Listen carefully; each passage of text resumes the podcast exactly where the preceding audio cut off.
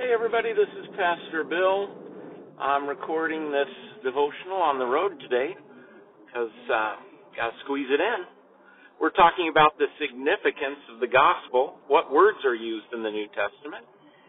And today we're going to zero in on the word salvation, to be saved. Now, this is a really interesting word. It's one that's been used a ton in Christian and Christian conversation and vocabulary. A key text that we want to look at right out of the gate is where Paul says in Romans 1:16, I've kind of got it memorized, it's so important. For I am not ashamed, Paul says, of the gospel.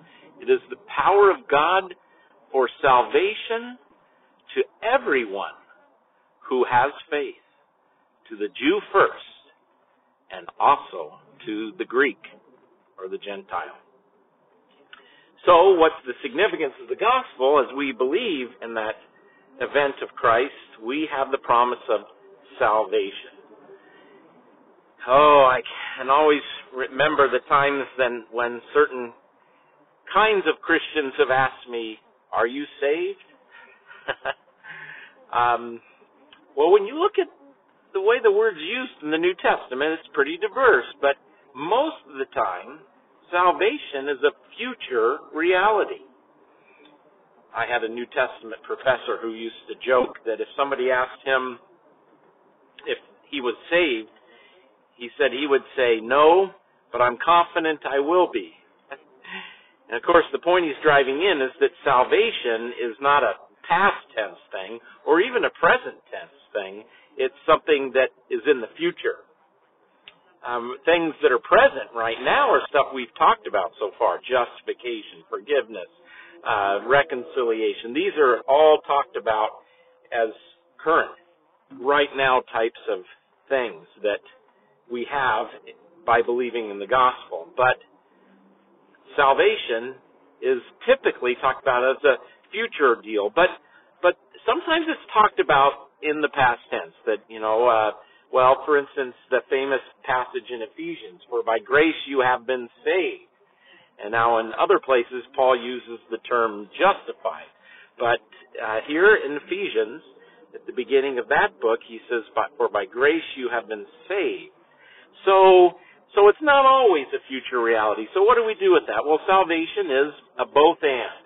It's a future reality, and because it's a future reality for us, we can talk about being saved in the now.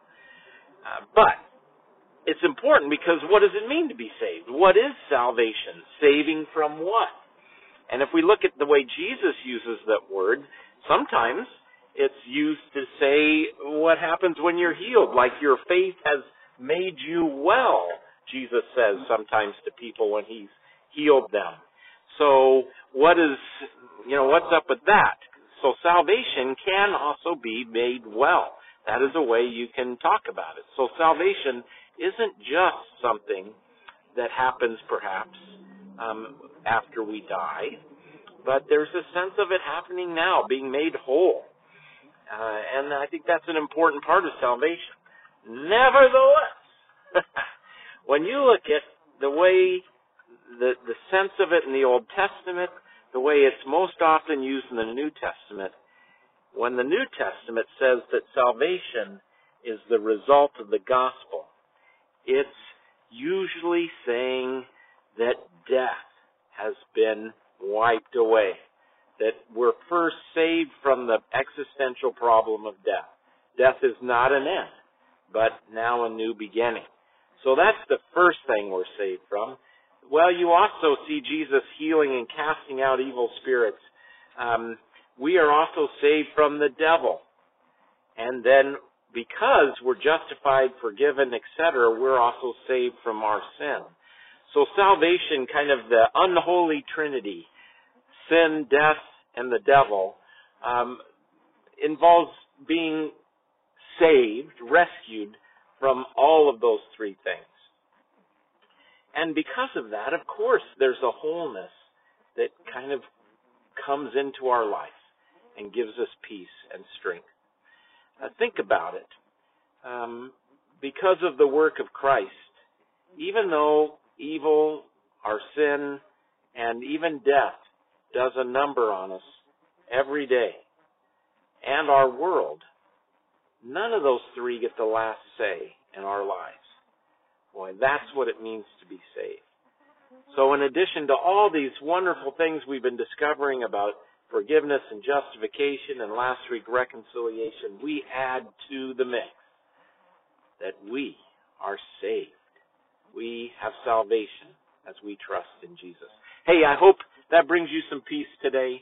God bless you and have a good one.